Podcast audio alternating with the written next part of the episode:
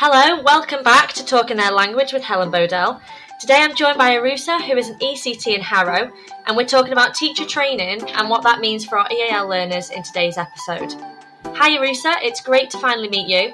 We've been talking over Twitter and over email for a few weeks. How are you? And would you like to tell us a bit about yourself and your journey in getting to this stage and starting your new school this academic year? Hi, Helen. Thanks very much for that warm welcome. Um, as you mentioned, I am going to be an ECT from September, um, teaching sociology, law, and citizenship in secondary school. Um, so I'll be based in Harrow in quite a diverse, multicultural school um, that has uh, a really big and wide EAL demographic. Um, I'm really interested in learning about uh, EAL learners and how they develop their skills in understanding um, the education system in England. Um, so yeah, I'm really looking forward to talking about teacher training and EAL perspectives. Thank you. And can you tell us a bit about your background? So where you've come from and how you've come to this and deciding to go into teaching? Um, so I started off my career in corporate law. So I'm a career changer to teaching. I spent about six years doing that, and then I decided I want to do something more rewarding. Um, so I did my PGCE. Well, I just finished my PGCE in um, June this year, and um, luckily got my job very quickly. Um, so I did kind of like an introduction month in July at my school um, based in Harrow, and that really introduced me to how the school tackles EAL learners and how it develops them. Um, and so in September, I'll be starting my first year, um, very excitedly, as an ECT, yeah, in secondary school. Fantastic. Um, so, what training have you had at university for teaching multilingual learners? Is there a section on it at university now, or um, how does it work for training?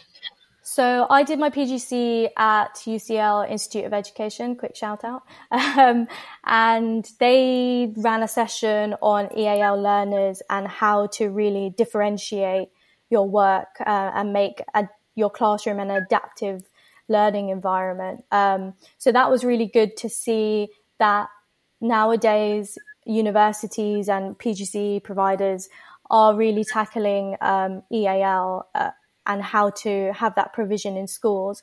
I think on the whole, um, ITT providers probably leave the majority of it up to the schools because if you really think about it, different schools implement the provision in different ways.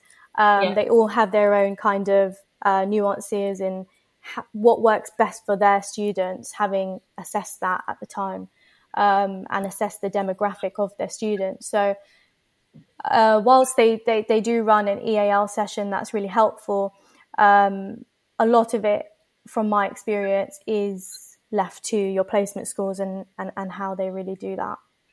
Yeah. And so, what did you learn on your placements then? How did those schools sort of impact your teaching of EAL learners? Um, so, on my placements, I had quite different experiences. Um, in my first placement school, there was a lot of focus on having TAs that were there to support um, EAL students as well as SEND students. Um, and obviously, from my ITT provider, I'd learned how to um, even identify an EAL student because before that, I had no idea what an EAL student was, to be honest.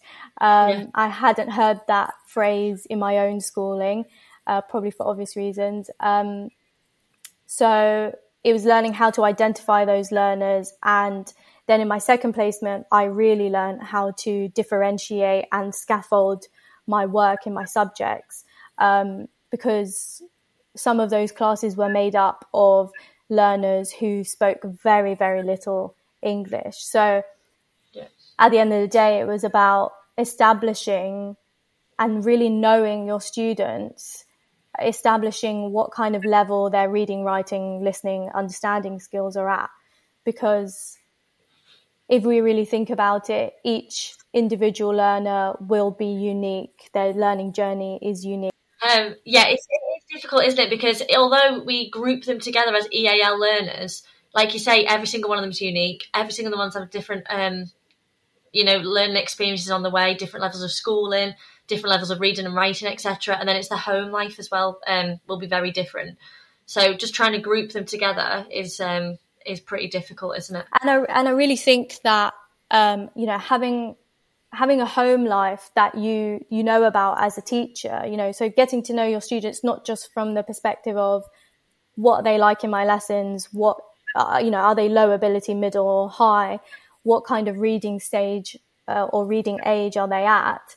Um, or what languages do they speak? It's also about learning about their home environment. So, you know, is English even spoken at home at all?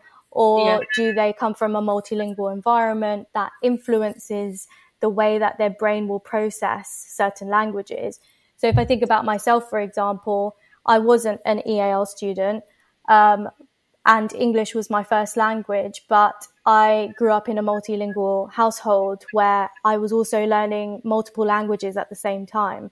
Um, so it was a bit messy, really, with different people speaking different languages to each other um, at any given time. And I think that kind of personal experience allows me to empathize with my students, particularly when they're classified as EAL, because I then have to think about, okay, they may or may not be practicing the English language at home, whether that's reading or writing or, or even listening or speaking. Um, yes. So I think in order to really help our EAL learners, we just have to think about that aspect a little bit further um, to remind ourselves that they may or may not be in the same environment that we've learnt in ourselves. Yeah. And sometimes, to, like you say, to empathise and to put yourself in your shoes and, and to think if we went to a different country and we didn't speak the language whatsoever and the writing was on the board and everybody's speaking that language, you know, it's a pretty scary place to be, isn't it, on your first your first few weeks.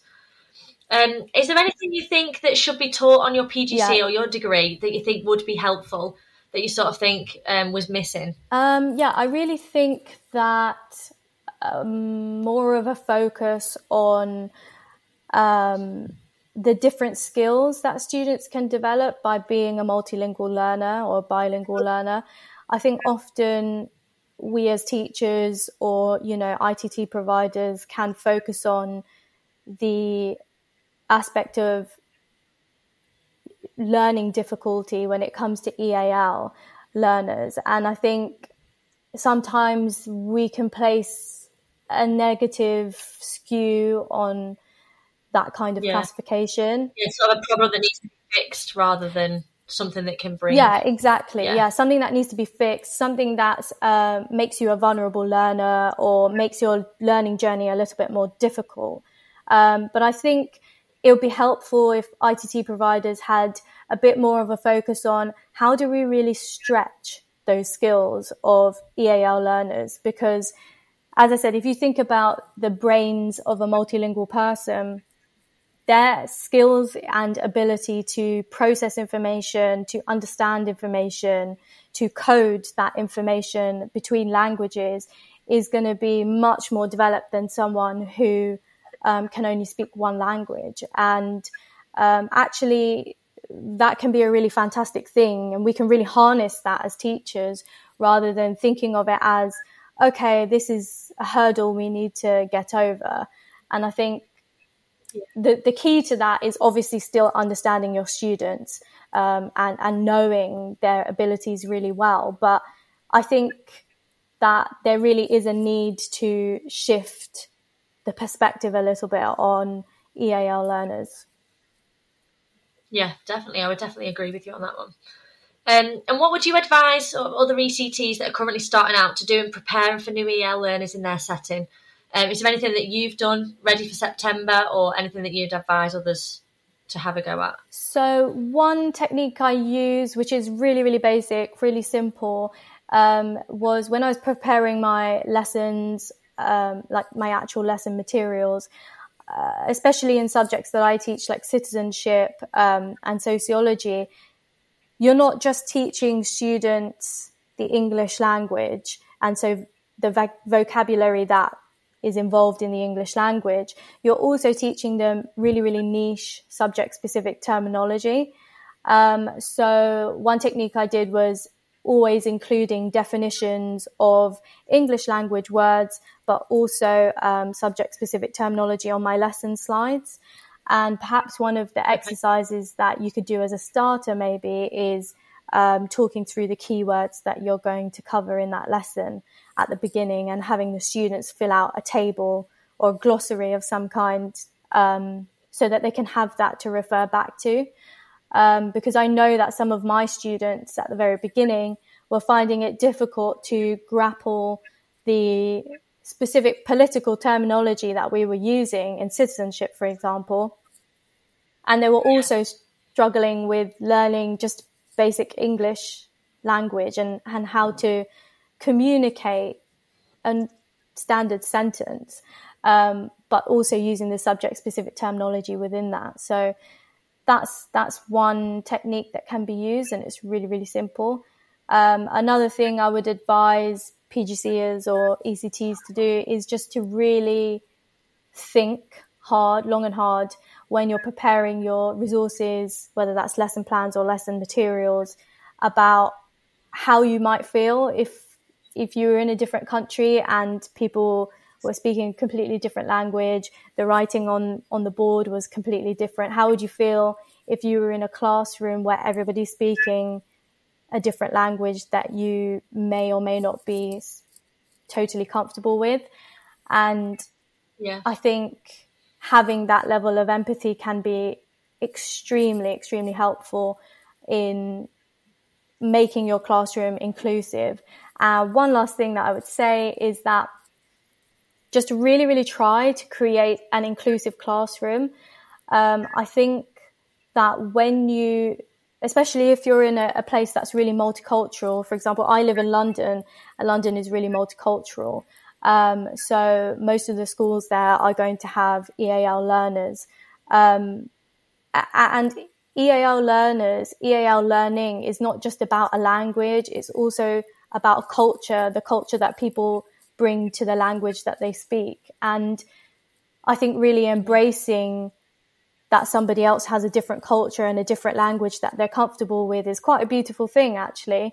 Um, if they identify with something you're learning about that's about their particular culture and they seem passionate about it, ask them to speak about it. Ask them if they'd be comfortable sharing yeah. with the class. And, you know, you, you can't speak for everybody's culture. So you can't speak for everybody's um, lifestyle. And it's all about providing that mutual respect that, you know, we're bound by under fundamental British values. So just creating that inclusive classroom space will really help them to have – a less stressful time and be more comfortable when they're learning English at school. Yeah, that's so so important. Creating that learning environment, I think, is more important than the learning itself to start with, isn't it? It's creating that safety, that welcoming environment is it really is fundamental for them to ever learn anything from from the start. Um, and then you've told us about your multilingual family and how important do you think it is that the family is sort of involved in the school for EAL learners, and how do you think this can be achieved? And sometimes um, it can be overwhelming for teachers to think, how can we make these links, and what advice would you give for creating those links? So, um, as you said, it's really important to create those links and that bond from home to to school um, with the parents or the carers or guardians. And I think really drawing upon um, your staff cohort can be helpful in that respect. So if you have an EAL learner who whose parent is fluent in Arabic, for example, but isn't particularly comfortable in speaking English, um, and you also have a colleague who speaks Arabic really, really well, then what I would say is draw upon your colleagues and ask them for your help because after all, you're all working as a team for the students, right? So um, if you can draw upon your colleagues to help you out in that situation, I think that's really, really helpful. And the parents or the guardians or the carers will feel seen by that. They will feel, you know, they'll probably feel really valued that somebody took the time to be able to speak to them, explain something to them in their language um, that they're comfortable in as well. So it's it will further deepen that bond between the teachers and the parents for the students. Yeah, build those relationships. It is really important. Um, and then, what resources or teaching methods do you think work well for EAL learners? um, that maybe ECTs can sort of use um, when they start from September? So I know if you had a new arrival, for example, halfway through the year, um, what sort of things do you, would you say that they should do? Um, so I think that creating, perhaps as I said, creating that glossary at the beginning of the year, if you know what subjects you're going to cover throughout the course of the year, is really useful to have. I know that's a bit time consuming, but um, if you already have, being pardon, being organized, yeah, being yeah, organized, you know, yeah, exactly, being organized and having all of that terminology set out for your whole year you should be able to provide that to your students and that might help them to regulate their own learning as well. Um, so I would really recommend just creating a glossary of terminology that's specific to your subject and with, with definitions. Um, and that won't just help the EAL students. I think that helps all of the students when it comes down to revision and developing other skills like that. Um, I'd also recommend looking online. You know, Twinkl has resources for EAL learners, and I think just generally doing a Google search will you will come up with so many different EAL um, resources. I know that one of my placement schools they had such a fantastic EAL team um, who created packs of um, you know like sentence starters and descriptions and they really scaffolded these packs for EAL students. So if your if your school has an EAL hub or they have a team that works on uh, EAL students or diversity and inclusion, massively use them is is what I would advise yeah. ECTs to do. Yeah, definitely. Draw upon all the um, all those skills and observing other teachers that um, teach EAL learners really well. You know, learning from other you know best practice is really important. And like you say, a lot of the time, the, these um, different skills and different teaching methods actually help all of your students, and that you're focusing on those EL learners, but actually those literacy skills and you know vocabulary skills help all of your students, doesn't it? Yeah, hundred percent. It it really does help the students to develop those um, repetitive kind of techniques that sometimes they probably don't enjoy doing um, but um, is really helpful for the exams. It's absolutely necessary. So.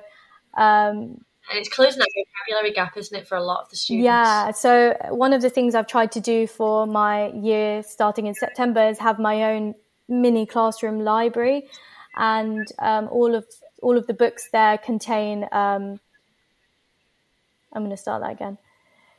So what I've tried to do yeah, this year in September when I start is create my own classroom library.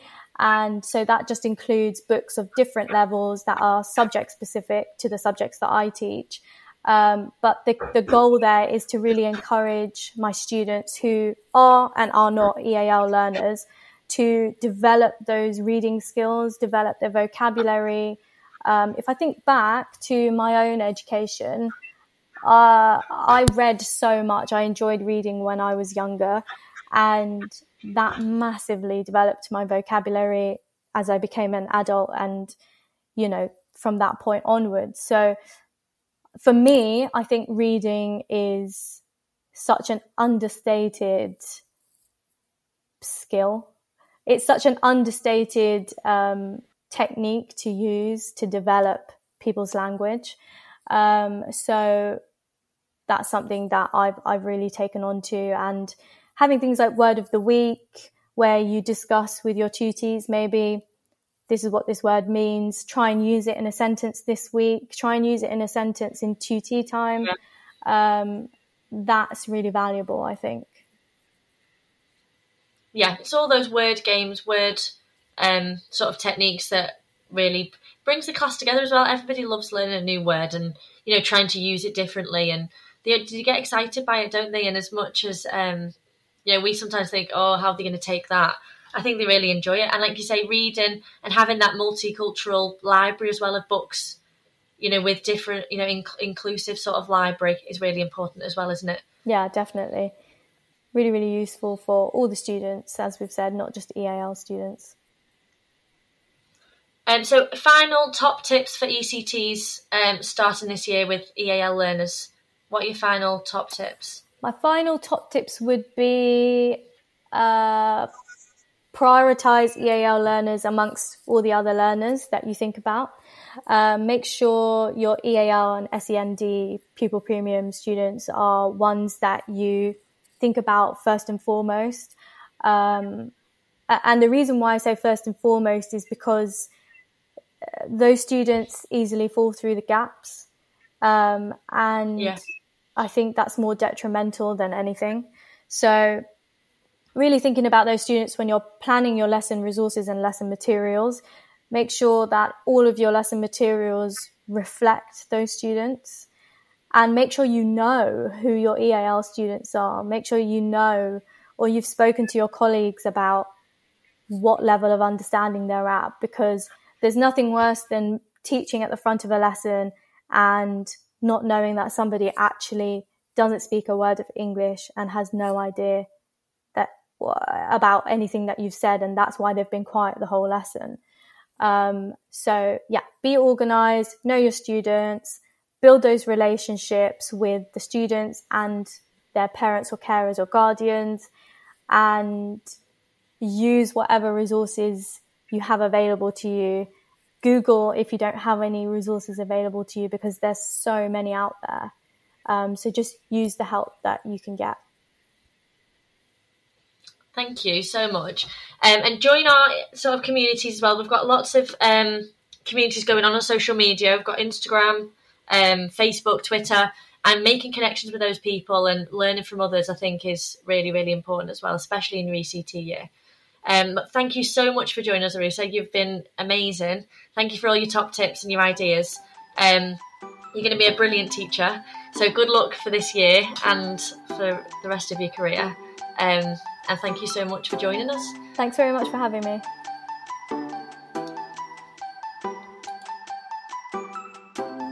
This podcast was brought to you by Helen Bodell from Twinkl EAL. We have over 650,000 resources, and you can find all of our EAL resources at www.twinkl.co.uk. You can also find us on Facebook, Instagram, Twitter, and Pinterest by searching Twinkl EAL.